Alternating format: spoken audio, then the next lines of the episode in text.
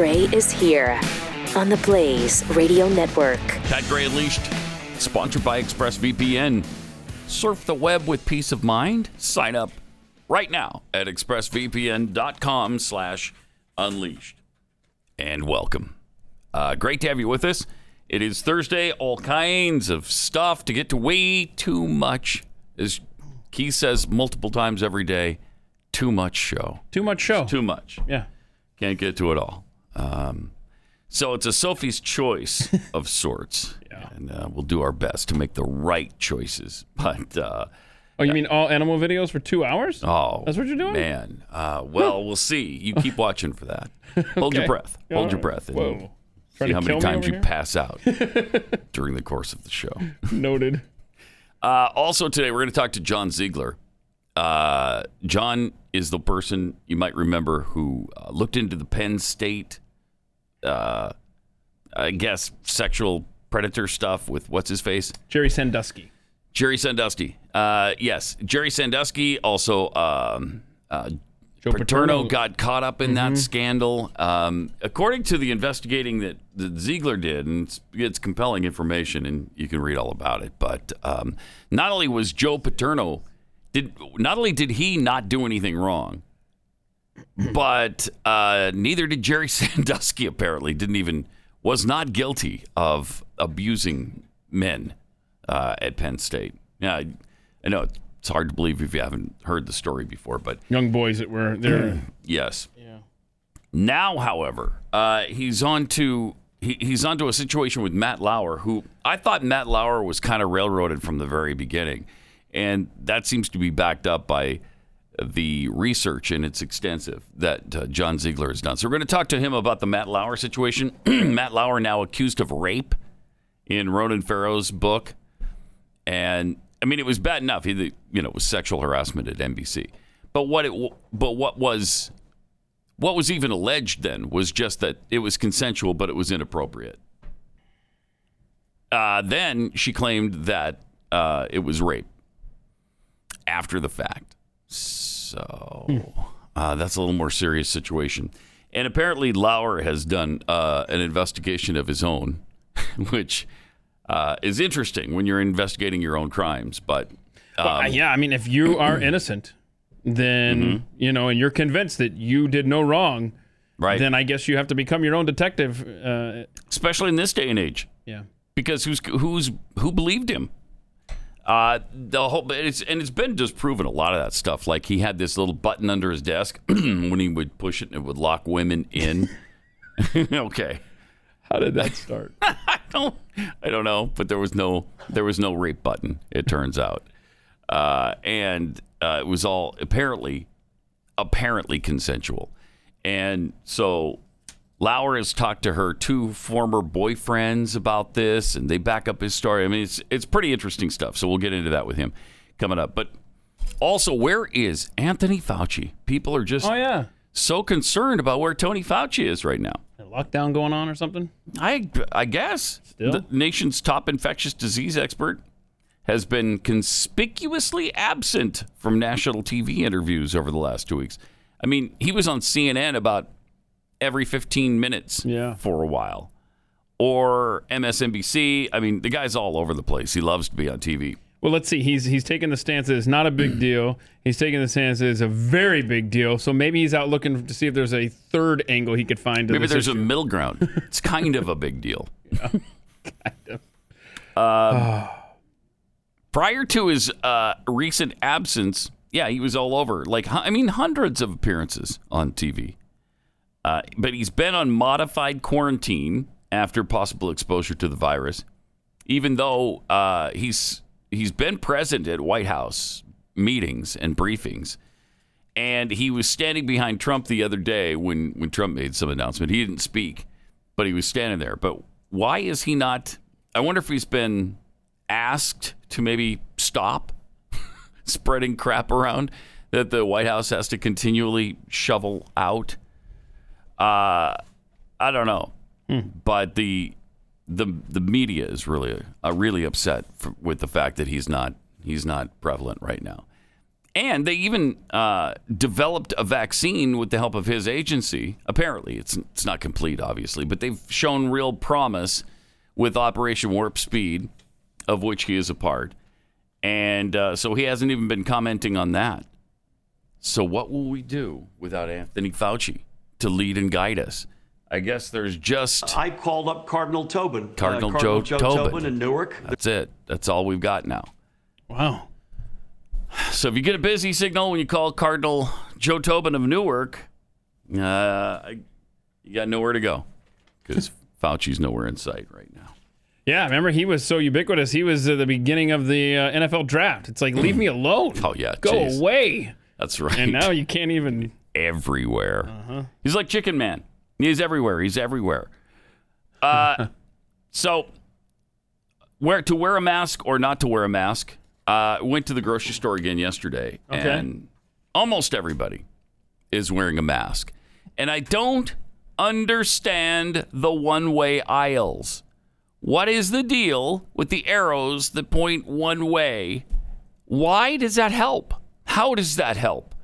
I'm still going to pass people in the aisle if we're all walking the same way. Somebody's going to stop, and I'm going to walk by them. No, air is smart, and it only travels one direction. Okay, and it stays. It knows where the aisles are. Does it? It just stays put. It's pretty. Air's pretty cool. Huh. Mm-hmm. I for the life of me, and I'm looking down the aisle, and I'm thinking, okay, I got to go to this one, but I'm going the wrong way. So do I have to walk all the way around and then down the other side? No, I'm not going to do it. No, I'm an American, and I'll go wherever I want to. I did contemplate it for a few seconds. No, I'm not doing it. Good for you. I wonder, and I long for the day when you're standing in line or you're visiting a store, because I was at a store yesterday where the arrows were on carpet, like on carpeted aisles, okay? Mm-hmm. And I long for that day when we see the residue of this time. Whether it be the little pictures that say 6 feet, please stand here, you know, or the arrows down the aisle. I want to see the tape residue. All right. I want this era gone, but I wonder if we're going to see these things. Who knows? Forever. I'm not going to do, I'm going to ignore them. I'm not going to do the one way store aisle thing. Doing that at all. Please. I can barely do that on the streets of the city. I'm not doing that at the grocery store. I can barely walk a straight line, much less in the direction you want me to go. And at Costco, I guess they're enforcing their mask policy, apparently. Yeah. An unhappy Costco customer happened into the store and was turned away. He couldn't get a cart, I guess. Watch this. Here's what happened. I was put you on my 3,000 follower Instagram feed, mostly locals. Hi everyone, I work for Costco and I'm asking this member to put on a mask because that is our company policy. So either wear the mask or... And I'm not doing it because I woke up in a free country. Have a great day. So you're going to take this card from me. Sir, have a great day. Full of stuff. You are no longer welcome here. Oh, wow. House. You need to leave. Thank you very much. Here, you put it on, I'll give you my card. He's going to take the card away because he's a little... There he is, walking away with all my stuff. There he goes. Because I'm not a sheep. Wait, he offered to let his wife go through the line, right? Because he said, you've got a mask on. Here, let me give you my card. But Tyson of Costco was not having any of it. He's like, no. People are calling him a rock star. No groceries for you. Online right now because he took that fabulous stand. It is the store policy, though. Yeah. It's hard to get around that. You don't have to shop at Costco. So if you're really opposed to wearing a mask, just go to Sam's Club. And they're really cool about it, too, at Costco where I go, because the day this policy started, or the day right before this policy started, I was in there. And I said, hey, if I don't want to wear a mask here, okay? And I said, are you going to reimburse me for what's left of my membership? Which I think is only a couple of months. So I think if it's prorated, it wouldn't be that much for me. Mm-hmm. She said, we'll give you your whole membership back. Oh, wow, really? Yeah. I said, really? You're not going to just prorate and give me a couple? No, we'll take care of you. I'm like, wow. And that's the thing about Costco. Cool. They're very cool. Like, you can return something that you bought in 1989 that hasn't worked in 20 years. You bought a TV or something, and they'll take it back. They're so gracious with their policies. So I think they're trying to work with customers that aren't satisfied. Yeah. And like I said, it's their right to have this policy. Yeah, it is. It's my right not to go there. It is. And, it's a little bit jerky to... get all in his face over it when you know it's their company policy. Well, I also do understand the frustration because it is frustrating. And I think that I'm sure that this interaction started long before, you know, moments before the guy pulled out his phone to document it. Mm-hmm. But I think that this Costco guy could have easily worked with and let the lady go through the line. I don't know why he just had to march off, you know, like he's on a, I don't know. It just he's very dramatic. I'm going to take this cart and walk away. I mean, come on. And the guy who filmed it said he woke up in a free country. How long ago did you wake up? It must have been several years ago. Were you in Sweden? You've been awake a long time. No, he woke up in Sweden and caught the red eye so he could go do his Costco shopping for the week.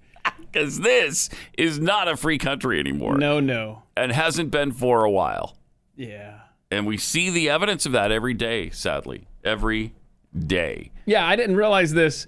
In Texas, they're about to implement a contact tracing program. I'm sorry, what was that? Yeah, here in Texas. I don't think I've heard about that either. Really? So I gotta do some more look on that. I just caught a quick little blip of something.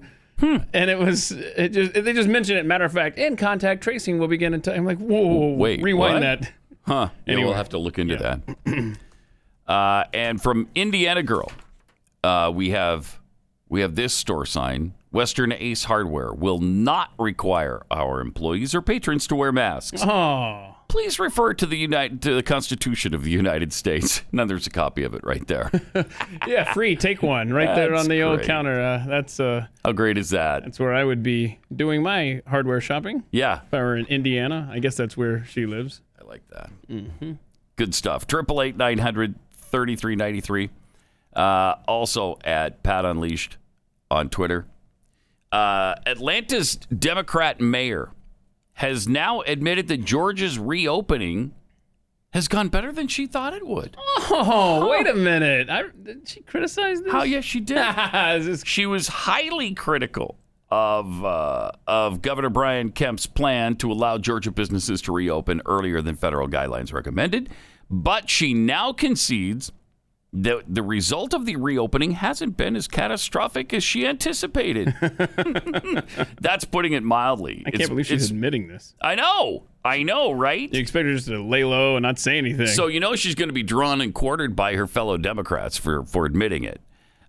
In late April, Bottoms wrote a piece. It's Keisha Bottoms, the Atlanta mayor, wrote a piece for The Atlantic titled, "Atlanta Isn't Ready to Reopen, and Neither Is Georgia." And she called Kemp's decision irresponsible. Oh, nice. Predicted that state hospitals could be seriously strained by new COVID-19 cases. None of that happened. Well, what I can say, so in an interview with Brian Williams, what I can say, Brian, is it's not as bad as I thought it would be. Yeah, thank you. So I'm pleased about that, but I still think it's too soon to say. The reason being, whereas initially we were seeing increases between deaths and people testing positive, rising anywhere from 25 to 30% over a seven-day period. Right now, we're somewhere between 12 and 15%, and it's better than it was, but it's still not great. So that was her big admission. Oh. But still, I mean, even to admit that much says something about her, because usually, I mean, would Nancy Pelosi admit that of Donald Trump? Absolutely not. Mm-mm. There is nothing Donald Trump could say that Nancy Pelosi would agree with or admit to. All right, let me take 60 seconds and tell you about Keeps. Kyle and Josh, two guys who were losing their hair. The dreaded male pattern baldness ran in both their families. But the way in which they dealt with it was completely different. Kyle kept putting off getting any kind of treatment, whereas Josh went to Keeps. Keeps offers the generic versions of the only two FDA-approved hair loss products. The generic versions save Josh a fortune, and all it took was an online consultation. He just went online, answered a few questions, snapped some pictures of his hair. Then a doctor evaluated all his information and recommended the right hair loss approval for the FDA-approved hair loss treatment for him. Then all of that was shipped discreetly to his door, and he's a happy camper now. Go to Keeps.com/Pat. You'll get 50% off your first order.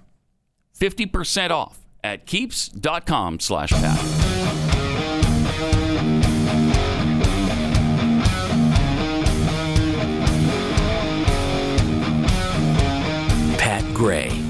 Unleashed.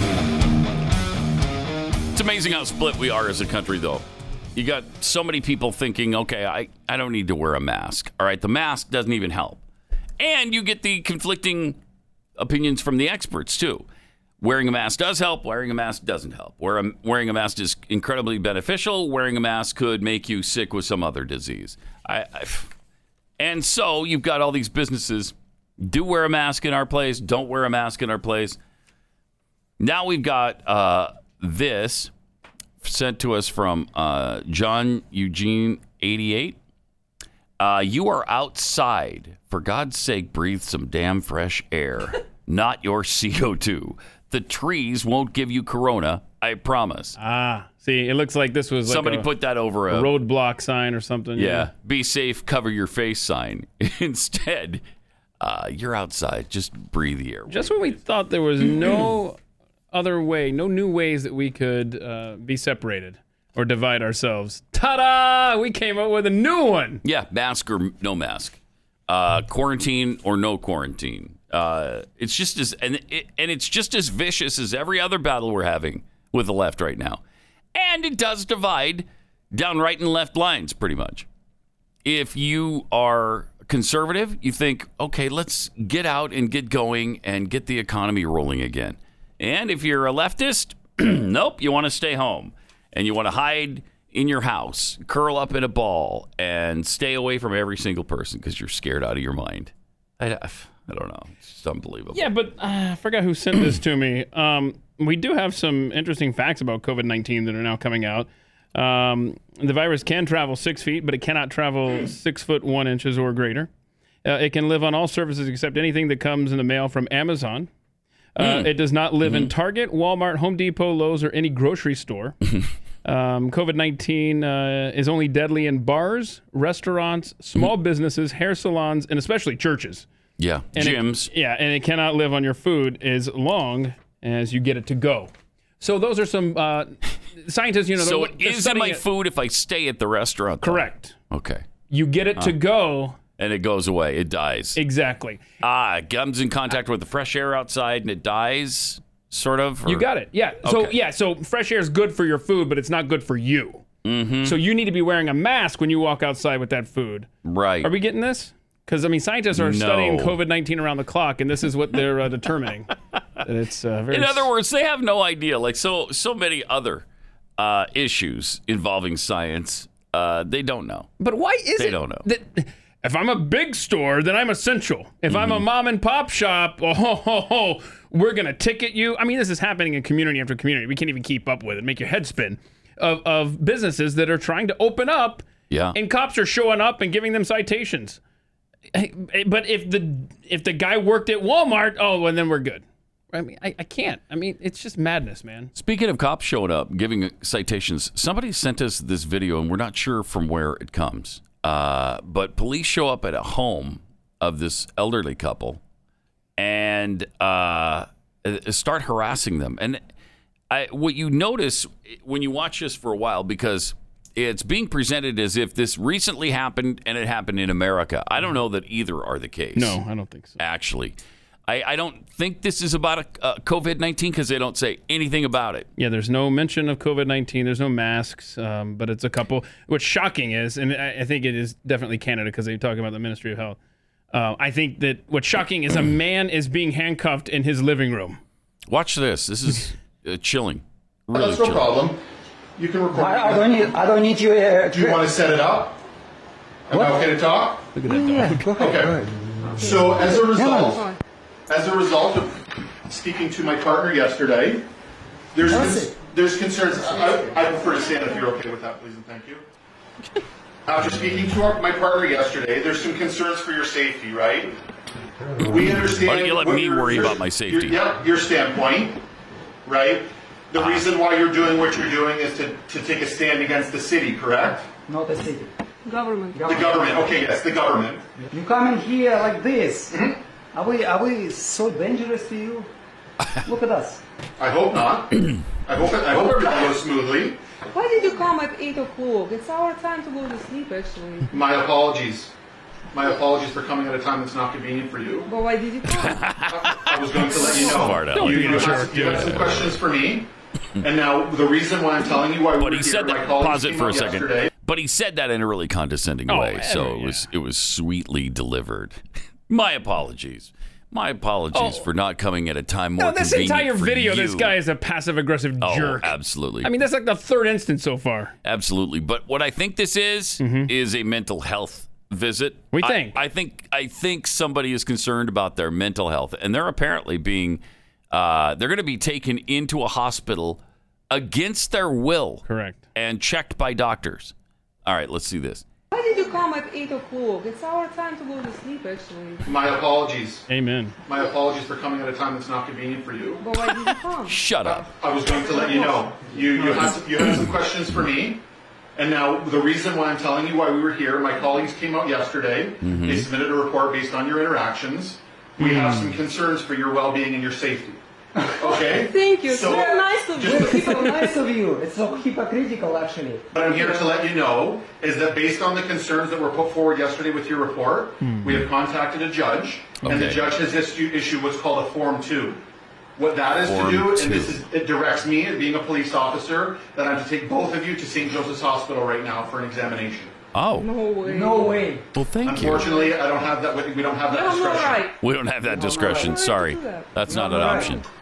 That's what this is for. Form 2. I got Form 2 up here, yeah? The Ministry of Health. Pause it for a second. Yeah. That's been so Form 2 is a Canadian thing? Yeah, it's an order for examination of the Mental Health Act in Canada. Okay, that's what I thought. Bingo. So, still, it's pretty chilling. Yeah. That this, I mean, they don't seem crazy, but I don't know what their anti-government stance is, and I don't know what they've said in the past. Sure. You know, we're coming in on a conversation and joining it already in progress. Yeah, all I know is somebody better throw that ball for that dog because he's really agitated. No one's paying attention to him. You know, he's wandering around the living room. Somebody throw the ball. Still pretty chilling that cops can come into your living room, into your home, and order you to the hospital. They're demanding that you get up and go with them this minute to the hospital. No. I'm going to choose no. And I'm sorry, no is not an option. Unfortunately, sir, we don't have that. We don't have that option available to us now. So your options are I either drag you out kicking and screaming and cuffed, or you come with me willingly. Wow, that's pretty amazing. But again, that's being presented as if it's in the U.S., and it's a COVID-19 situation. And neither is the case. So it's Canadian and it's mental health. So I'm glad at least that wasn't a U.S. situation. Yeah. That would... Whew. Yeah, in the U.S., we're just looking at states that are free, like Texas. And we're going to hire around 5,000 workers to be contact tracers to help track COVID-19 pandemic does patients. Not end That's, well. Department of State Health Services said they'd need a team of around 4,000 to 5,000 workers, including contact tracers, to contact those who've tested positive. Other jobs include case managers and epidemiologists. Okay. At present, those interested in becoming a contact tracer are required to take a free online Johns Hopkins Bloomberg School of Public Health course. Ooh. Free. I might take this for fun. You don't have to have a medical background, so that's great. No, that's good. They're looking for people who have at least have a high school diploma as well as communication and computer skills. I was a public school in Georgia count. Okay. Is that good? Yeah, sure. Okay. Hourly pay ranges from $14 to $19 an hour. And benefits will depend on the employer, but could be the State Department, a local agency, or a hospital. Officials are working to finalize the details to be able to fill the job positions. All right. So Texas getting on board the contact tracing train. A whole bunch of people being hired right now to track Texans around the state. Oh, I don't know where this goes. But not great. Not to a good place. That's great. You keep using that word. It doesn't mean what I think it means. No. I'm pretty sure of that. Hornapletic tweeted this out. Breaking. Protesters leave their homes to protest protesters who left their homes. Look at that. It's so good. And what's the sign say the lady's holding there? How many lives is your haircut worth? Oh, shut up. $400. Yeah. It's worth 400 lives. Well, right? your haircut is worth 400 lives. Have you seen my hair? I mean, mine's probably worth, I don't know, 50. Yeah, maybe. Yeah. Maybe. I mean, there's not a lot going on up there. How many lives is your haircut? As if the people are just going to die because I'm getting this haircut. It's just asinine. Oh, is it a good time to play Ben Roethlisberger getting his haircut? Yeah. The haircut, Pittsburgh Steelers quarterback video. I'm not going to shave. All right, so he gets injured last year. I can throw football He's again. Not going to shave or cut his hair until he can throw a football again. Like to a toddler or throw it? Nope, like throw it to one of my teammates, like a legit NFL pass. Okay. All right, so here we go. Look at this beard, man.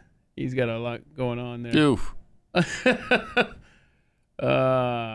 mean, that is a Duck Dynasty beard right there. Yeah. So he's out there throwing, and it's time for his haircut and his beard. So he goes. And he got it trimmed. And yeah. Got a haircut. Yeah, but the governor of Pennsylvania, Ben Roethlisberger's home state, not too happy with that. He was actually asked about it at a press conference. What do you think about Ben Roethlisberger getting his haircut?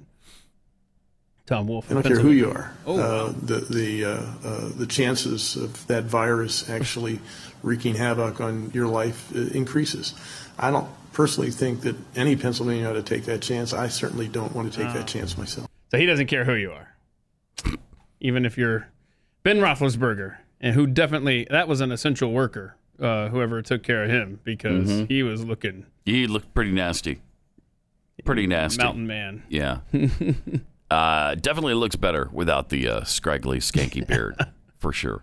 So there's another opinion that essentially you're killing people if you're getting a haircut right now. How many lives do you think to trim that beard and that haircut are worth? What do you think? 1,000. 1,000? Probably 1,000 lives. Okay. Yeah. Well, look, I mean, if it gets them in the playoffs, I guess it was worth it, right? If it saves just one life. How come nobody said that about Hong Kong flu? How come nobody says that about the influenza that goes around every single year? If you don't get a flu shot, you might be killing people. Have you thought of that? Let's see. Hong Kong flu, 1968. Let's see. A Democrat was in the White House. What were the other ones we had? We had one during Obama. You know, it just depends. See, that's what it's got to come into phase. It's got to be some sort of virus when a Republican is president. Right. That's when it matters. So that we can blame the Republican for all the loss of life. And so we can shut down the economy. Mm-hmm. Yeah, that's... Oh, man. I mean, they're doing a good job, though. They really are doing a good job at trying to get the American people to a point where they can say, okay, we did all this, and capitalism didn't work. So we need to reset this situation. We need to reset our economy and our lifestyle because it clearly didn't work. Look how many people lost their lives. And they're doing a pretty good job of sort of positioning it that way. And it's a no-win situation because it's not only that, but it's also vaccine time. Yep, that's how we're going to get out of this, if you can take that vaccine. Right. And they don't even have one. Yeah. But it sounds like they're going to pretty soon. And then when they do, will it be mandatory? My thought is yes. Yes, it probably will. I tell you, man, this is...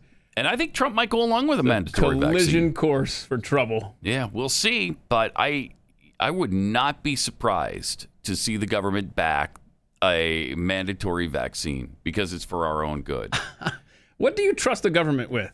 I mean, seriously, you're going to trust the government with a vaccine going into your body that's been rushed through for a crisis that is only about half as serious as it's being made out to be, if you ask me?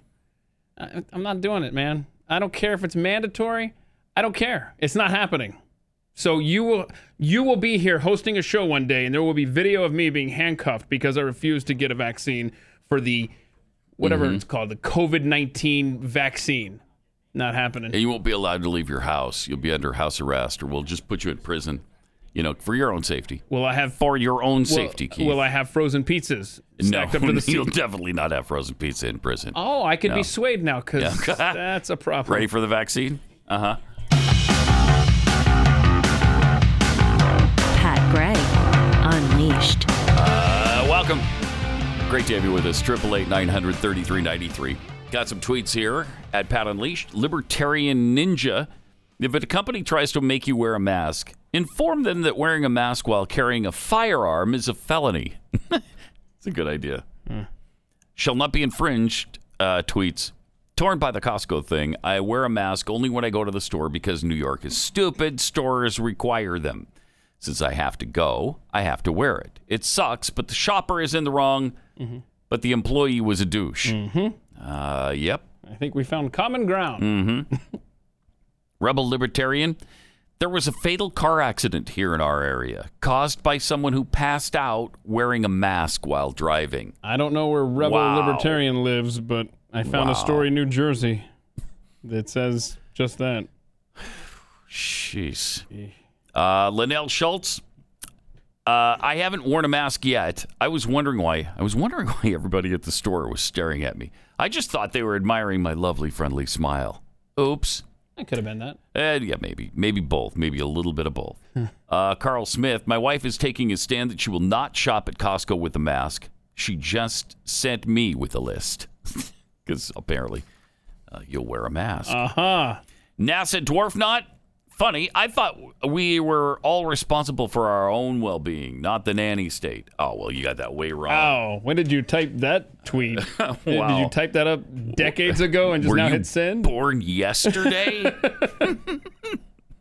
No, it's the government's job to take care of us, man. From Terry Westaway, watching on my phone from Iowa. Oh, hey, Iowa. How's it going? Let's see. Anzac, a free country.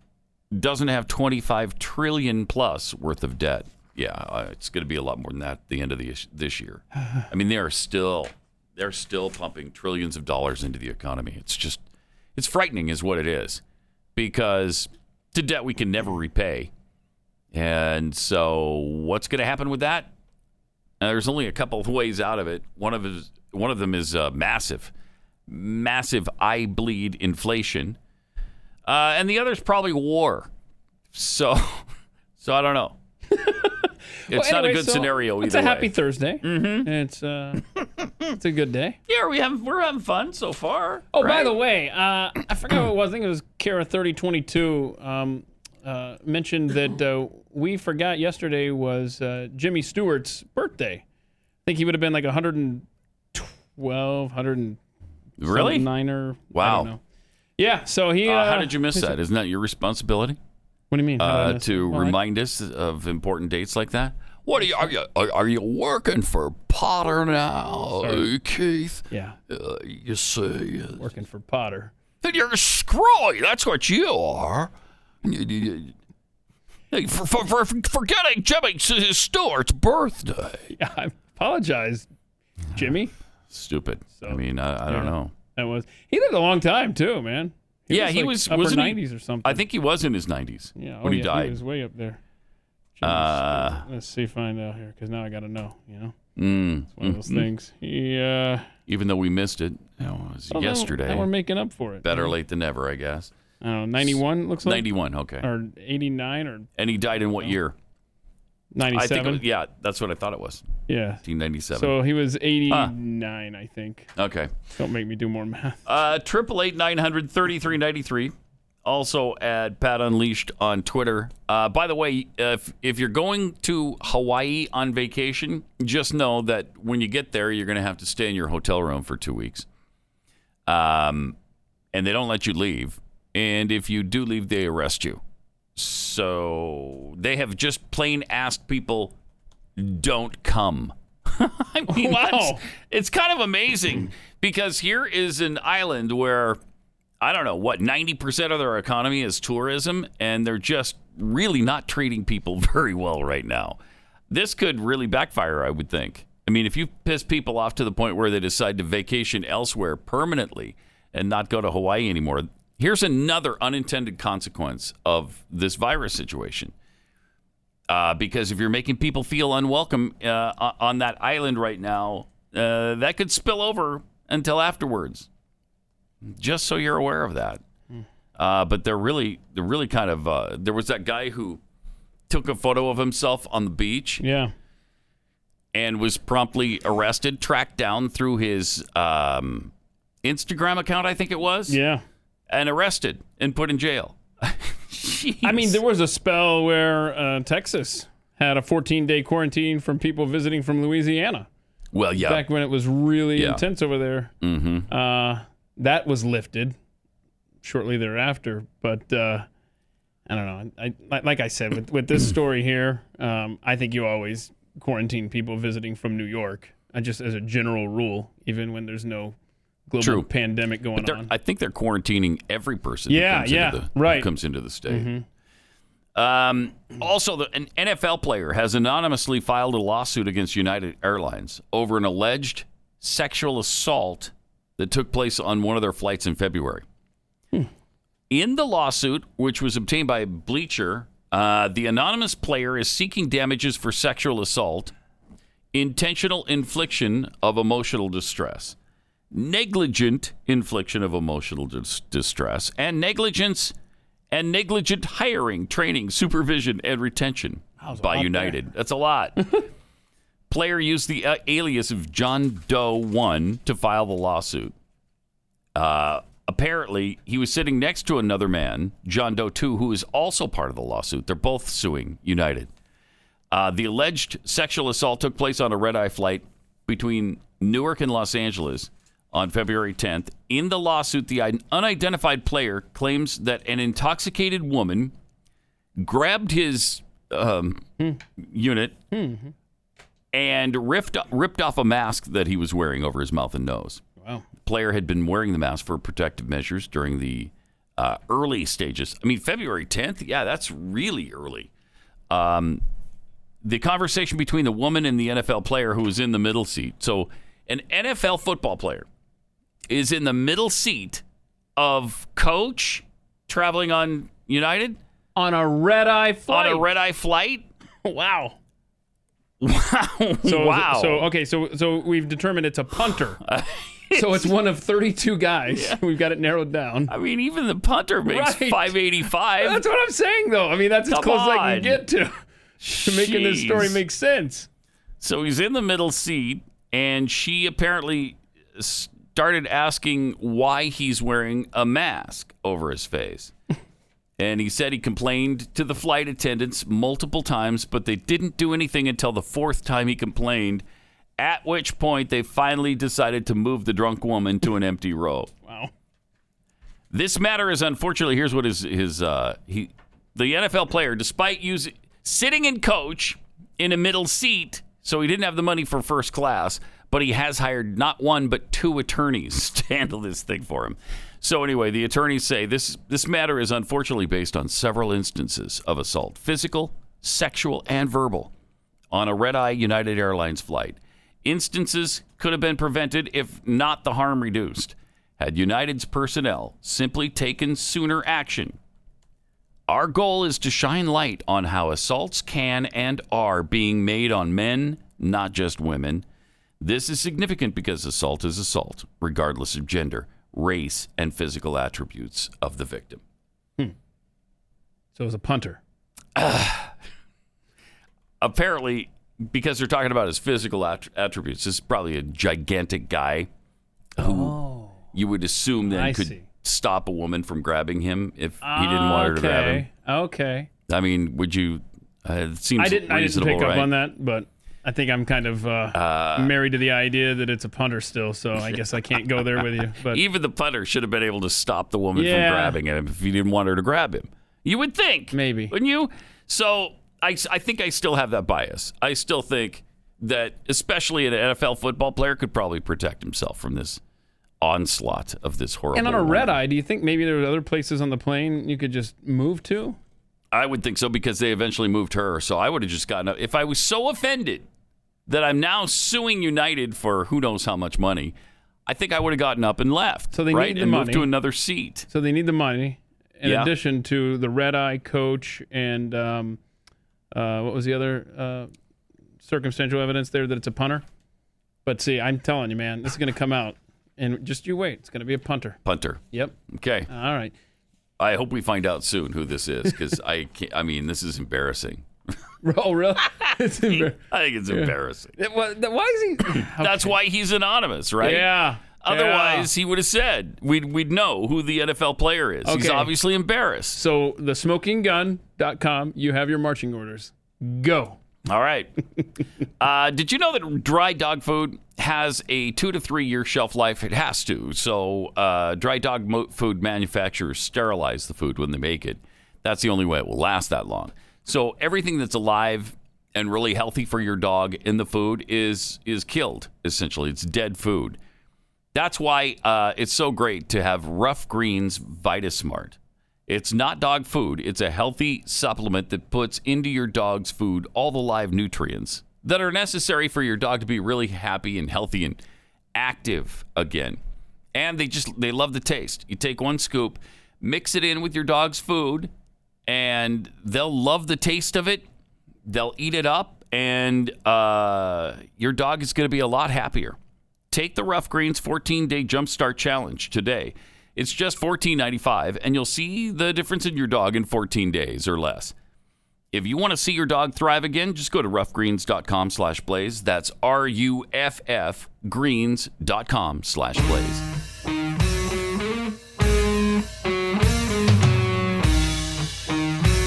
Pat Gray Unleashed. Mm-mm. 888-900-3393. Also at Pat Unleashed on Twitter. This is kind of interesting. We have a resurfaced clip of MSNBC's Morning Cup of Postum with Joe. He was on with the late Don Imus. And this comes up again because Scarborough and President Trump are going back and forth on this old situation where an intern in Joe Scarborough's congressional office died back in 1997. She was 28 years old, and she supposedly had some sort of heart aneurysm or arrhythmia, I guess. And she passed out and hit her head and was dead. I mean, it killed her. And she was healthy before. She does not like she had anything beforehand. Right. So, just want to throw that in there. Because she was 28 years old, it's a little bit suspicious. Mm-hmm. And so President Trump keeps alluding to it and saying that there should be some sort of investigation into whether or not Scarborough killed her. and Morning Cup of Postum Joe takes some offense to that. But here he is with Don Imus joking about this situation back in the day. Well, tell me what I need to do. Well, no, you're doing great. I mean, don't be afraid to be funny. Okay. Because you are funny. That was a... You know, I asked you why you weren't in Congress. You said you'd had sex with the intern, then you had to kill her. Exactly. I mean, that's pretty risky to say. What are you going to do? So it could be, you can be very good. Wow. What are you going to do? Wow. I mean, I don't know what Joe's supposed to say to that. No, I didn't. You know, like, what is he going to say? I don't know. But still, he's just laughing along, you know. Yeah. That was a joke, Don. That was a joke. I mean... But he says that that's what Scarborough said to him. Right, that's what I'm saying. So the only defense that Scarborough could have there is, no, I was kidding around. It was a joke when I said that. You know that, Don. Well, and... You don't joke about that's true too. One of your interns dying that's true. In your office. I'm not even thinking of this past tense. It's already happened. Right. Yeah, so I'm totally missing the boat there. Yeah, absolutely. Man, that's... I mean, that's despicable. That's gross. Yeah. Yeah, that's pretty... You'd have to consider her family, her friends. I mean, wow, that's... now I want to know... That's pretty amazing. Now I want to know the setting of when Joe originally said that to Don. Yeah, I would love to. I mean, was Joe a few deep? Was he speaking truth? Oh no! Of course, we can't. I can't ask. You know, Don Imus. I wonder who else was there when he said that. Because was that an on-air conversation? Is there another tape? I don't know, but that would, if there is, it would be great to find it. I mean, I would get on that assignment from you. However, I wonder if the President of the United States has resources enough to find something like that. No. Huh. No. I wonder. Interesting little dynamic between Imus and Scarborough, too, because later on, Scarborough and Imus were not, I don't think we're good friends like that, to be joking around with each other. Imus hammered Scarborough in the later years, like in...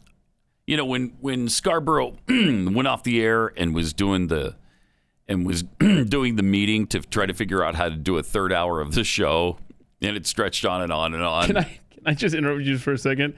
I was a program director when they were messing around with that show, mm-hmm. and the calls I would get from the rep trying to get that show put on our radio station. Oh, really? Oh, it was bad. Yeah? No, come on. They're right down the middle. They'll give both sides of the argument to your audience that wants both sides. No, I don't. Right, nobody wants both sides. and that's not the arbiter right of the determining.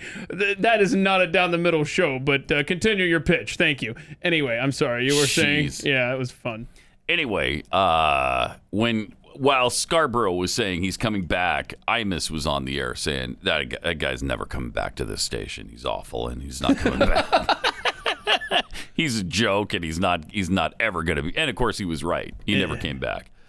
But wow, that's fascinating that Scarborough ever said he left Congress because he was having sex with his intern and he had to kill her. Woo wee. Again, I gotta know the setting. I know. I know. All right, somebody start checking those transcripts. I would, but unfortunately, I'm too busy trying to remember Jimmy Stewart's birthday. And I fail at that, too, so don't trust me. I got a whole nother year now to prepare for the next one.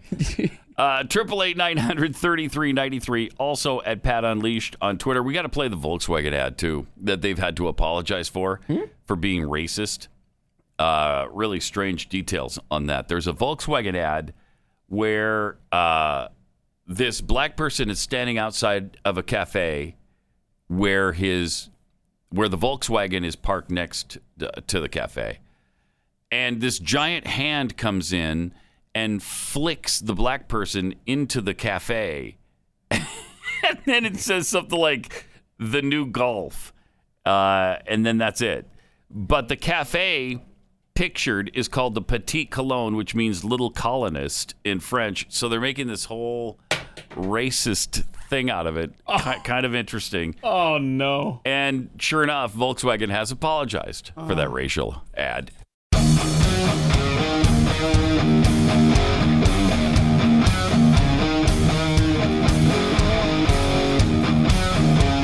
Pat Gray Unleashed. Great to have you with us. Thanks for being here. 888-900-3393 and at Pat Unleashed on Twitter. Michael's daddy tweets, will the contact tracer job pay better than unemployment? $800 a week is tough to beat. From B to Bodine, since I usually just get a buzz cut, my haircut's only worth about 25 people's lives. Yeah. Okay. I overestimated. I said it was like worth 50 bucks, yeah. Or 50 people. Too many. Okay.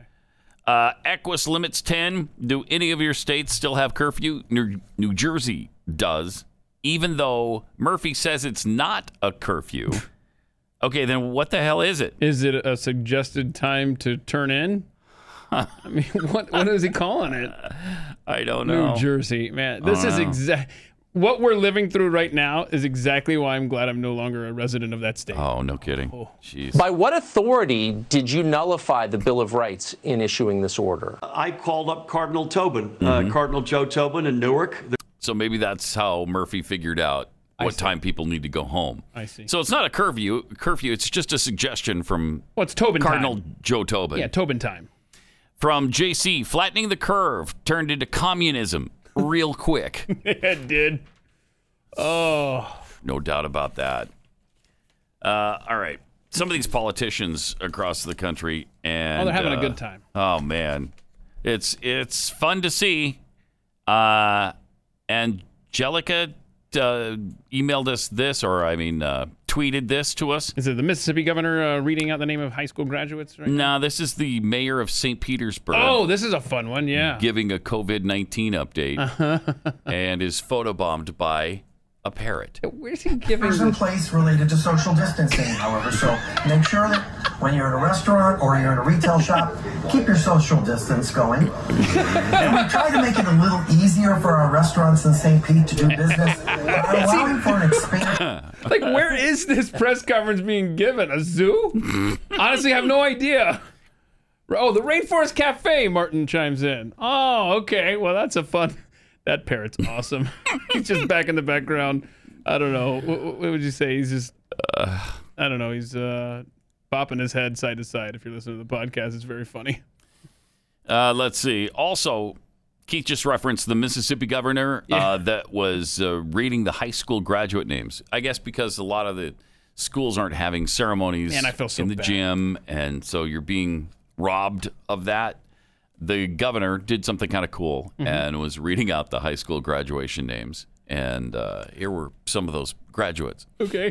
Seedy, Gavin Christopher Davis, Grayson Dawson, Harry Ascracker. Wait, what? Who graduated? Harry Ascracker. Harry Ascracker. Well, I mean, so who put that in there? Who put that in there? Someone awesome. That is really amazing. And it got by. Does anybody pre-read this for the governor? Does the governor pre-read it and go through those names just so he can pronounce them? Let's see, Harry Ascrack. Yeah, that's one that Bart missed when he called Moe's Tavern. Seymour Butts. Amanda Hug and Kiss. All right, well, that's good. Well, that's funny. I'd love to know who did that. Right, and I hope there's an investigation into that. Harry Ascrack, I hope you have a happy life post-graduation. Congrats on the diploma, by the way. All right, 888-900-3393. Also, we got John Hickenlooper, who was a presidential candidate. Was he for 5 minutes? Yeah. And then he told us about going to the movies with his mom? Yeah, the triple X-rated movies with his mom. That's great.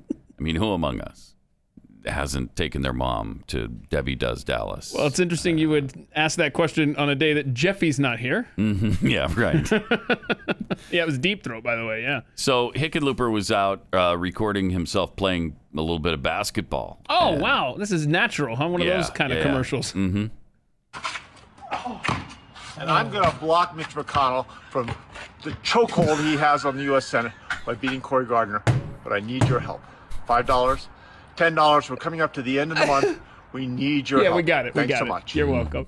He's like, he's out. First of all, his poor son, I assume, is in the role of, okay, dad gets to block my shot for the commercial. Then play that again. Dude is out of breath. Can't even remember the simple line. Just like, and I'm going to block Mitch McConnell from the chokehold he has on the U.S. Senate. That is so natural. From the chokehold from the thing that he's doing in the Senate right now. It's embarrassing. Wow. It's embarrassing. And that was, I hope that wasn't the first take. I really hope he's been playing all day to not be able to have his breath to read that one line. And the chokehold. So bad, man. What a weird time it is. What a weird time in America and this planet it is. Every day, it's just, I mean, society continues to go downhill every single day. And we're just watching the very rapid destruction of civilization. It's fun, right? Oh, man, is it ever. Making the apocalypse fun again. That's what we do here at Pat Gray Unleashed. A T-shirt you can own at shop.blazemedia.com/Pat. It's also that vegetarian shirt is available there. You know, you eat some things, but not... Right. Not meat. Like, what's the whole thing again? What's the whole thing again? Yeah, because I might need to know. I'm mostly vegetarian. Thank you. I mean, I do, other than a little bit of chicken. I've got what I need. And fish. Maybe some lamb. Okay, yeah. Some pork, like ham, bacon, sausage. Anything else? Beef. Beef. Okay. Certainly steaks. Very good. Burgers. Roast. Did you say bacon yet? Yeah, I said bacon. You said bacon. Okay. Yeah. Well, you can say it again. I mean, it's not going to hurt. Bacon was part of the pork, the ham, bacon, sausage thing. Okay. So, very good. Very good. By the way, we had venison. Venison. Was it Haley Graham that was asking on Twitter, we need a Cardinal Joe Tobin shirt? I believe that's who was making that request. We have heard that request, and we've told merchandise, so we'll see if they come up with a Cardinal Joe Tobin Pat Gray Unleashed T-shirt. All right. Very good. Meantime, Joe Biden accidentally mocked himself with his tweet attacking Trump. He mistakenly mocked himself yesterday when he let out the following tweet to attack Trump. We need a president who believes in science. All right. Joe Biden, May 19th, 2020. Science tells us that an unborn child is a human being. Oh, that's Scott Walker replying. From Scott Walker, Wisconsin governor. All right. Well, there you go, Joe. That's great. A lot of replies to Joe. That is great. On that. What else we got? How many genders are there, Joe? Gabriel Hughes. Nice job. Isn't that great? Great. How many these are all fantastic. From Melissa. Science isn't a belief. Leftists just say these platitudes and act like it makes them smart. Biden is a dummy, and now he has dementia, too. How's that for some science? Just a tad mean-spirited, but fun nonetheless. That's worth a follow right there. We need a president who knows what day it is. This guy, Claude's Barbecue. That's good. Oh, that's really good. All right, Joe. Back to your cave. He should not have tweeted that out. I mean, that's just stupid. But, you know... I mean, none of these Democrats have a leg to stand on when it comes to logic anyway. So, Also, we've got this guy who tries to take his truck from a repo man. You know, here we are in this very difficult time in our new reality. You know, just understanding that we're all in it together. And then along comes some repo man and tries to tow this guy's truck away. And also the guy tries to take it back. Oh, no, man. Stop. Hopefully it's front-wheel drive. No. I hope he is. This better be drug-induced. Good. So whoa, does he get off of it? Oh, no. Oh, man. He's going to take the tow truck with him. Oh, holy cow. Wait, now, wait, where are you going, dude? Okay. That's not going to work out for anybody. Although he almost... Nah. Oh, wow. Wait, he's going to mess up both trucks trying to get away. I mean, he's ruined that truck now. How much damage did he just do to the axle and... Oh. Wow. Anyhow, it doesn't look like he got his truck back. I would like to have seen whether or not that truck drove off after that, because he got off the...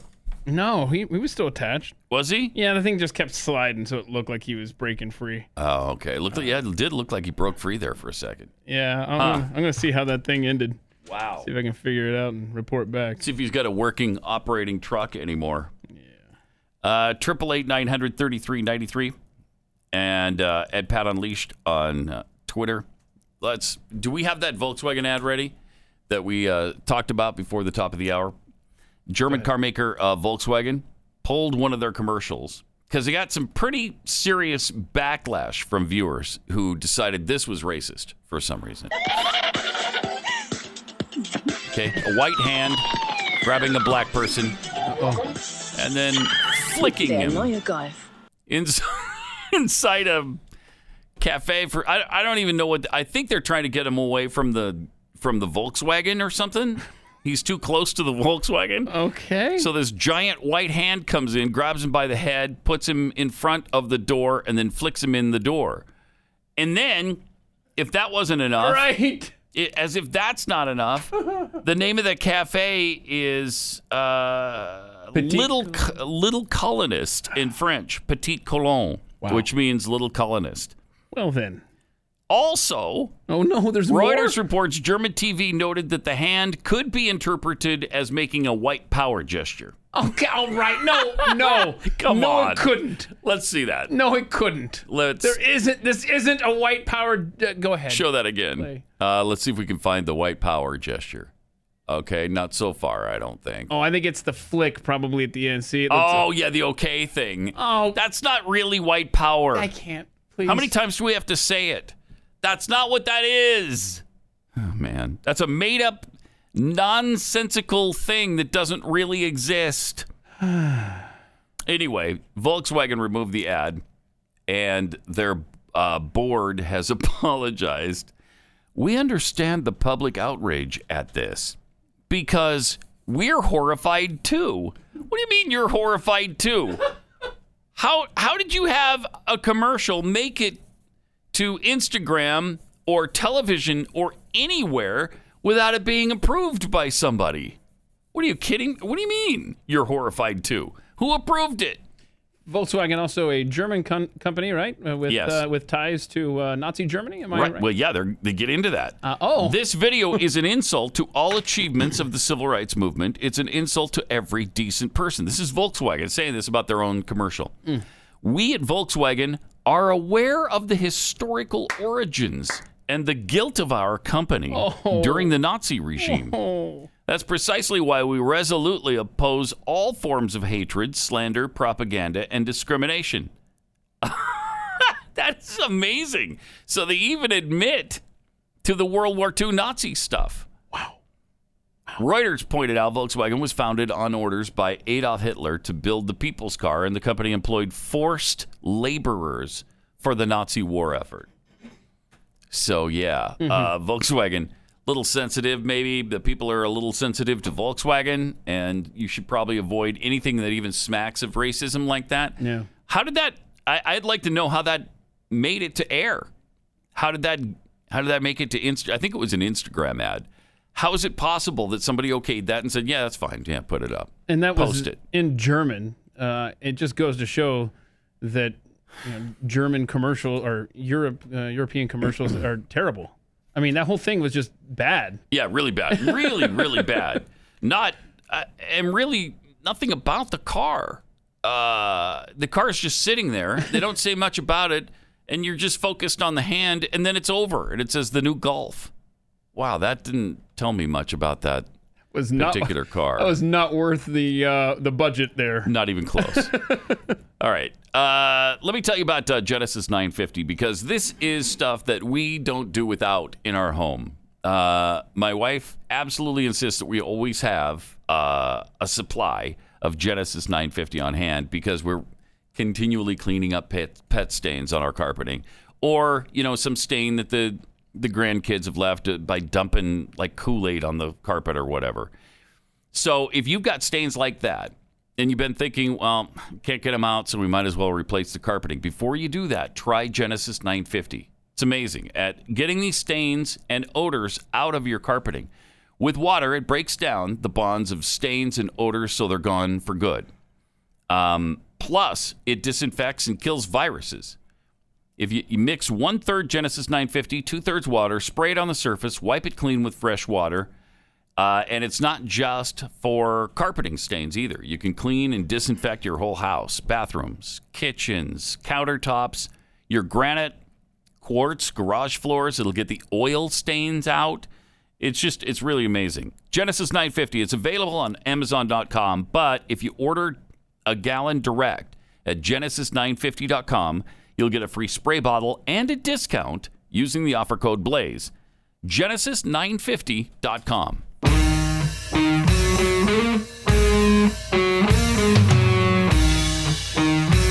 Pat Gray Unleashed. 888-933-93 and at Pat Unleashed on Twitter. Shall not be infringed tweets. Pat makes a great point on the tourism subject. We were considering a Lake Michigan vacation this summer before the madness ensued, but I won't set foot in Michigan while Frau Whitmer reigns there. Frau Whitmer. I like that. Tony from Pennsylvania, new Scarborough book. I didn't have sex with my intern and killer, but if I did, this is how I do it. a little wordy, but it's a work in progress. And I think O.J. Simpson is going to write the foreword for that particular book. Or is he the ghostwriter? Jacob Lech, in hindsight, that sexist exercise bike would have been nice to have in this quarantine. Oh, yeah. Yeah, the Peloton thing. That's right. Mm-hmm. Texas Bizzle tweets, I can't wait for our nation's top medical experts to be baffled at why so many Americans contract Indian toe fungus on their faces. And look at that. Here's the video of why they will contract that. God. That you not putting that on your face is what's getting you dirty looks from your fellow Americans. Right. Oh, gross. Right. I mean, look at that. Just right on the floor. And just directly to the dirty, stinky floor. Yeah. People sitting around assembling them on the floor. But, I mean, I'm sure it's a sterile environment. But hey, wear that thing, because that's going to protect you and others from terrible, terrible diseases. I think whoever shot that video, I don't think that they were trying to make the point that we use it to make, because as soon as they pan over and they see the kid on the floor, like, oh, no, child labor laws. You know, could you see that at the very end there? It's like a little boy on the ground making them, and they quickly pan off. Amazing. Wow. We have a picture here, too, from Toothmaker 3. Okay. I missed the first two Toothmakers, so I'm not sure I'll understand. Those were probably accounts that were banned by Twitter, and they were like, all right, I'll go with number 3 now. But they sent this in from Michigan, where they've had that unbelievable flooding from the dam break. Oh, man. Several, man. Look at this. Used to be a road, and now it looks like, there's the road. Now it looks like this. Oh, no. Oh. Look at that. And then there's towns on the other side of this that have been on the receiving end of these floods. And they said there might be 9 feet of water in Midland, Michigan, which is inconceivable, really. Yeah. Just really horrific. Be safe, please. All right. We can't find Fauci. We got into that a little bit. Also, the trans species person. We got to talk about this tomorrow, maybe, because we've got John Ziegler coming up in a few minutes here. John is working on something with Matt Lauer now, and apparently he's been working on it for quite some time. Lauer wrote this really lengthy piece on Mediaite, which is a website that a lot of media people frequent. And he was talking really not so much about whether or not he raped somebody, although he absolutely categorically denies that he raped anybody.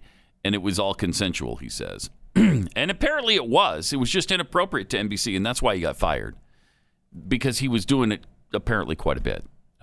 Consorting in a physical way with women in the office. And apparently NBC frowned on that. And... what I think is they looked the other way, and everybody knew what Matt Lauer was doing at NBC, but they didn't really care. They didn't enforce the policy of the business until it became public, and then like, oh yeah, well, that's unacceptable, that's inappropriate, and then they fire him, and so he lost his career that way. So anyway, now she's been quoted as saying that Matt Lauer raped her in Ronan Farrow's book. And so Matt Lauer takes a lot of time and a lot of investigation and sort of takes that apart, as did John Ziegler. And so we'll talk to him about that, because it looked, from the very beginning of this Lauer situation, he was probably a sleazy cad and cheating on his wife a lot. But was it sexual harassment? Doesn't seem like it. Was it rape? It certainly wasn't rape. And there was supposedly, again, a rape button underneath his desk. He would push a button, and it would lock people in his office. And that was just urban legend. That didn't exist. It never happened. And so, anyway, he was kind of railroaded. And so we'll get into that with John Ziegler in a few minutes. But we got to tell you about this trans person. A somewhat unique trans person, because not just transsexual, but trans species. This person. Oh, neat. Yeah, a trans. Well, that's a new one. Species. We've needed to update the list for a while now. We got a new one now. Mm-hmm. It's a transgender. Yeah, so not transsexual, not transgender, trans species, because she apparently identifies as a deer. I'm sorry? A person who identifies as a deer. And now is in charge of Twitch users' opinions and whether or not they're okay, because she can ban people on Twitch. Is it Twitch or Twitchy? No, Twitchy is not. Twitchy is a different thing. This is Twitch. Yeah. Just Twitch, okay. She says, I have power they can't take away from me. And honestly, there are some people who should be afraid of me. Wow. And they are, because I represent moderation and diversity. Really? Was this all said by Governor Whitmer or? No, this is by Ferociously Steph is her Twitch name. Ferociously Steph, who identifies as a deer. And I'm going to come for harmful people. If you're a really crappy person, she puts it some other way, I'm going to stand up against you, period. And Twitch is endorsing me to do that. And again, this is the person who explains how she likes to prance around and eat grass or have deergasms because she identifies as a deer. This is the person who's going to be banning you on Twitch. Well, at least we're back to normal now as a society. Yeah, right. Things are getting back to normal. Right. Uh-huh. So we got that going for us. Congratulations, America. Beware. Pat Gray is unleashed. The jobs report for the last week just came out. 2.4 million more jobs lost last week. 2.4 million. Jeez. Week after week after week. It's multiple millions of jobs going away. That's 38 to 39, somewhere between 38 and 39 million jobs in 9 weeks. Just unbelievable. 888-900-3393. All right. We've got John Ziegler who joins us right now. John, welcome. John is from Mediaite. He's on Twitter at Zygmunt Freud. John is the one who really looked deeply into the Jerry Sandusky situation at Penn State and how it involved Joe Paterno, and he's got amazing things to say about that. But right now, John, you've been looking into what's been going on with Matt Lauer and this Ronan Farrow situation. Welcome. Yeah, good to talk to you again. And this has been about a 7-month situation for me because last year when the Ronan Farrow book came out, Matt Lauer, with whom I had been acquainted because I had done 3 Today Show interviews back when he was the host of the Today Show. And by the way, they were very contentious interviews. We were not buddies, but he suddenly called me in the middle of that firestorm. And we had several conversations on the phone, and he invited me to come to his house 3,000 miles away. I live in Los Angeles. He's in New York and the Hamptons, and hear his full story. I did that for about 6 hours, and I realized that there was a completely different side of the story than the one that Ronan Farrow was telling in his book, one that made a heck of a lot more sense than the one that Ronan Farrow was telling in his book. And that really was the beginning of an extraordinary several months where Matt Lauer went from not even wanting or allowing, really, me to put Ronan Farrow's book on his kitchen table because he was so disgusted by the whole thing, to Matt Lauer going line by line, word by word through the entire book, picking it apart, investigating what the sources were or alleged sources were for all of this and all the allegations against him, specifically one of rape by a former NBC producer at the Sochi Olympics in 2014. And I was in that process, and in fact, I was the reason why Matt decided that he needed to do this investigation on his own, as opposed to taking what he had found and giving it to a mainstream news reporter, because I told him, because he asked me, I told him there's no way that anyone in the mainstream can do this story because they will wimp out, because you're dealing with Ronan Farrow. You're dealing with a sacred cow, a toxic issue, and there are no mainstream reporters anymore, sadly. They will have the brains and the guts to take this on and do it fairly. You have to do it yourself. You have to do your own reporting. You have to use your celebrity.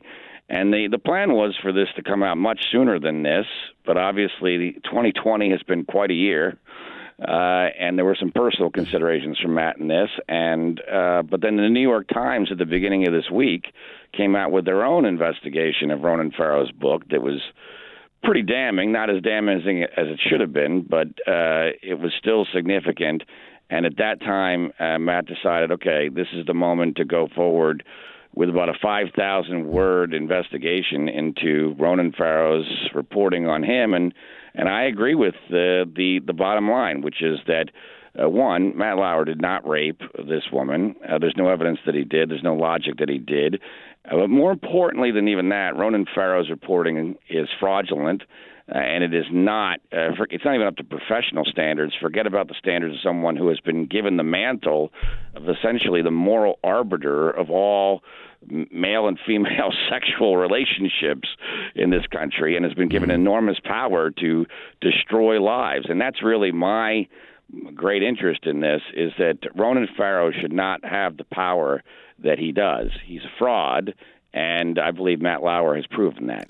Now, the woman in question here that was allegedly raped in 2014 in Sochi, Russia, is Brooke Nevels, right? And correct. She did not claim rape in 2014 or whenever she went to NBC Brass with this, right? It's even more suspect in my opinion than that, Pat. I mean, so here's what happens.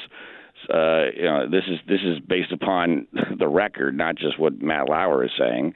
But they start this affair in 2014 in Sochi. It was stupid on Matt's part, incredibly stupid. Yeah, but he did that a lot of times, right? Right. And, I mean, he doesn't deny that, and right. he is paid exceedingly dearly for that. I would argue he's paid more for infidelity than anyone in the history of the news media. But so they start this affair. The affair continues for several months. And now we fast forward. She dates a couple other people who are actually referenced in the book, but Ronan Farrow never bothers to contact, and their stories are totally different than what she claims them to be. And this is part of what is in Matt Lauer's story. But there's no mention of this publicly at all, although she brags about it to her friends, until Me Too happens. And Me Too happens several years later in 2017, and there's a moral panic. And now all the rules have changed. And now NBC is in a particularly vulnerable position, because NBC is being criticized for having supposedly spiked Ronan Farrow's Harvey Weinstein investigation.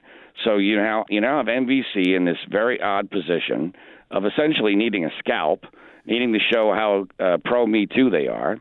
And in the midst of this moral panic, Brooke Nevels comes forward to NBC Brass, to two female NBC lawyers with her own lawyer, and tells her story of having sex with Matt Lauer in his dressing room. Consensual, no talk of rape, no talk of anything remotely illegal, but something that's in the a violation of company policy, a violation of Matt Lauer's contract. And Matt Lauer fully acknowledges it, admits to it, and he gets immediately fired over a consensual act in his own dressing room. Then Matt Lauer goes away, presumes his career is at least temporarily, if not permanently, over. And then Ronan Farrow starts writing this book.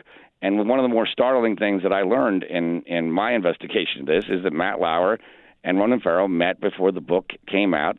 Matt Lauer had a friend who's a lawyer with him, and Matt was shocked to find out that all of a sudden Brooke Nevels, 5 years later, was now claiming that there was an act of rape, especially considering the fact that the act of rape occurred during their first encounter, allegedly, and then their affair continued for a couple of months after that. But most shockingly was that when Ronan Farrow told Matt Lauer that Brooke Nevels had come to believe that there was an act of violence against her by him, quote unquote, in hindsight.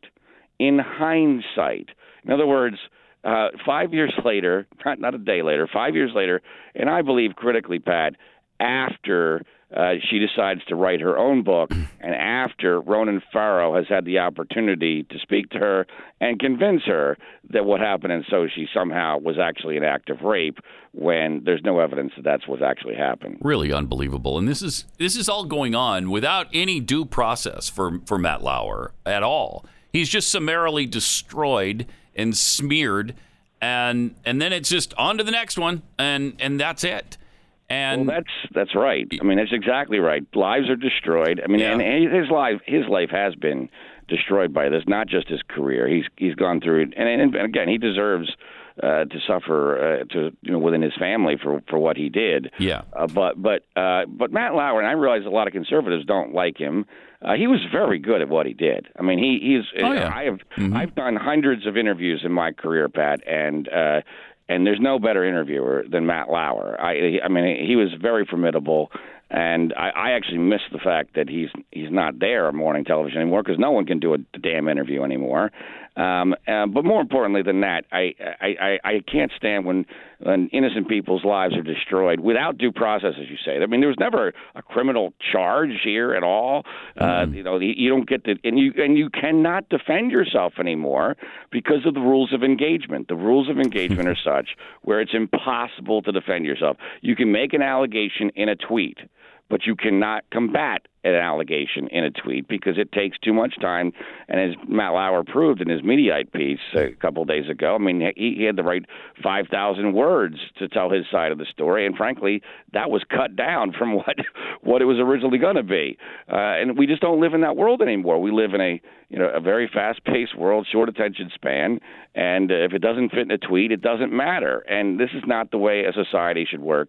And Ronan Farrow should not be the arbiter of right and wrong here. He is an incredibly biased advocate. He is an activist on this issue, and frankly, I just find it amazing that this is his own personal profile. How did he become the moral arbiter of male-female relationships? I mean, this is a guy whose entire family, by his own acknowledgement, was destroyed by what he believes, and I believe incorrectly so, was the sexual abuse of his sister by his father, Woody Allen. I mean, not to mention that he's never been engaged in a male-female relationship because he happens to be a homosexual. So how does he have any expertise in this?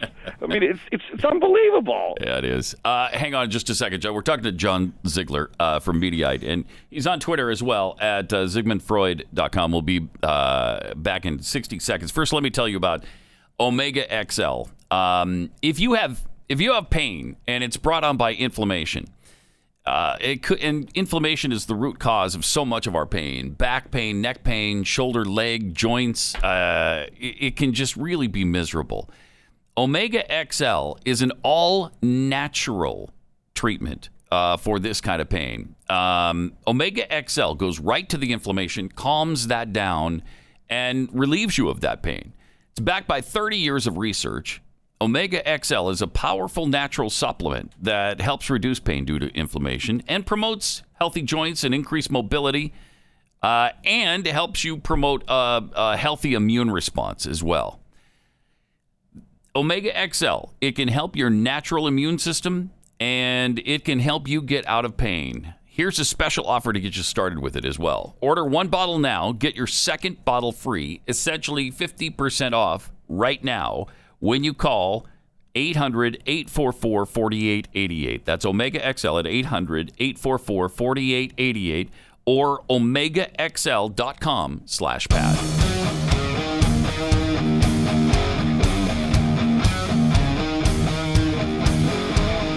This is Pat Gray Unleashed. We're talking with John Ziegler about the Matt Lauer situation. Matt Lauer, a guy who probably will never have another job in the broadcast industry. Hopefully he made enough money in his career to continue to survive. But he lost his wife. He lost his family. Right? He's lost his job. His career is shot. He doesn't deny the fact that, he was a bad husband. There's no doubt about that. But do you know about the other allegations too? Because I think weren't there 7 or 8 women at NBC who claimed that he had some sort of inappropriate relationship with them? Well, actually, that was something that Ronan Farrow wrote that was completely inaccurate and written in an incredibly manipulative way. You mentioned the number 7. Yeah, there's a line in the book where Ronan Farrow makes it seem as if there were 7 women who made some sort of allegation against Matt Lauer. But what he writes is that there were 7 women who worked with Matt Lauer who made allegations against NBC. That's totally different. You know, those seven, those seven. I'm not making this up, by the way. This is in Matt Lauer's piece. Those seven women, you know, they also worked with Al Roker. They also worked with Bob, the cameraman. I mean, they worked with a lot of other people. But yeah. But this is the slippery way that Ronan Farrow writes about this. And here's the proof that I'm right about this, Pat, okay? Mm-hmm. So after Ronan Farrow's book comes out, and one of the things you should always look at in the media when someone doesn't really have a story nailed is when they tell you the worst is yet to come. There's more out there. There's more out there. We're seeing that, by the way, with the virus in some ways. But with regard to Farrow, he went on MSNBC and Rachel Maddow's show, and they dramatically announced that they had gotten NBC to agree to let anybody out of a non-disclosure agreement that feels like somehow their voice is being silenced. So no one is going to be silenced by NBC. If you sign an agreement with us and you want to tell your story of sexual abuse, you are free to do so. And they were very proud of themselves. Well, that was 6 months ago. And you know how many people have come forward to tell their stories about anybody, or specifically Matt Lauer? Zero. Zero. There are zero women, and I can assure you that there are lots of people in the media that would have loved to have heard this story, and that Ronan Farrow would have been the first one. There's not one person, and I predicted this, there's not one person that has come forward to say, I signed a non-disclosure agreement with NBC. Let me tell you my story about Matt Lauer. Not one, because it didn't happen, Pat. I mean, that's absolutely astounding. And this guy... does he have? I mean, is there any hope for Lauer at getting some semblance of his career back? Have you talked to him about that? Yeah, I mean, we've talked, Pat. I mean, in all seriousness, I mean, it sounds crazy, but I've probably talked to Matt Lauer in the last 7 months way more than I've spoken to my wife. She probably appreciates that, by the way. I mean, I've spoken to Matt Lauer probably over 100 hours easily. And they've been very frank conversations. I think you know me well enough to know that we're not talking about the weather, and I'm getting to the bottom of this. And he's, we've had some very, very frank conversations, and he fully understands where his career is. This is not about him being motivated to somehow salvage a career. He feels very strongly, one, that he wanted to correct the record about what really did not happen with him, because he is not a sexual abuser. But I think he also sees the really important issue here of the role of Ronan Farrow, that this is a disease. This is a dangerous man. Mm-hmm. Ronan Farrow is a very dangerous man who needs to be stopped. And he felt like he wanted to do his part because, he still believes that journalism matters, that the truth ought to matter. And I think that honestly was his final motivation because, to be clear, and I don't even know if I should be talking about this, but I mean, there were enormous family considerations in his decision making here. This was not an easy situation. He is paying a price even for telling his side of the story. So the context here I think is important. Matt has nothing to gain here. I mean, zero. He's not going to get a job. He wasn't even paid by Mediaite.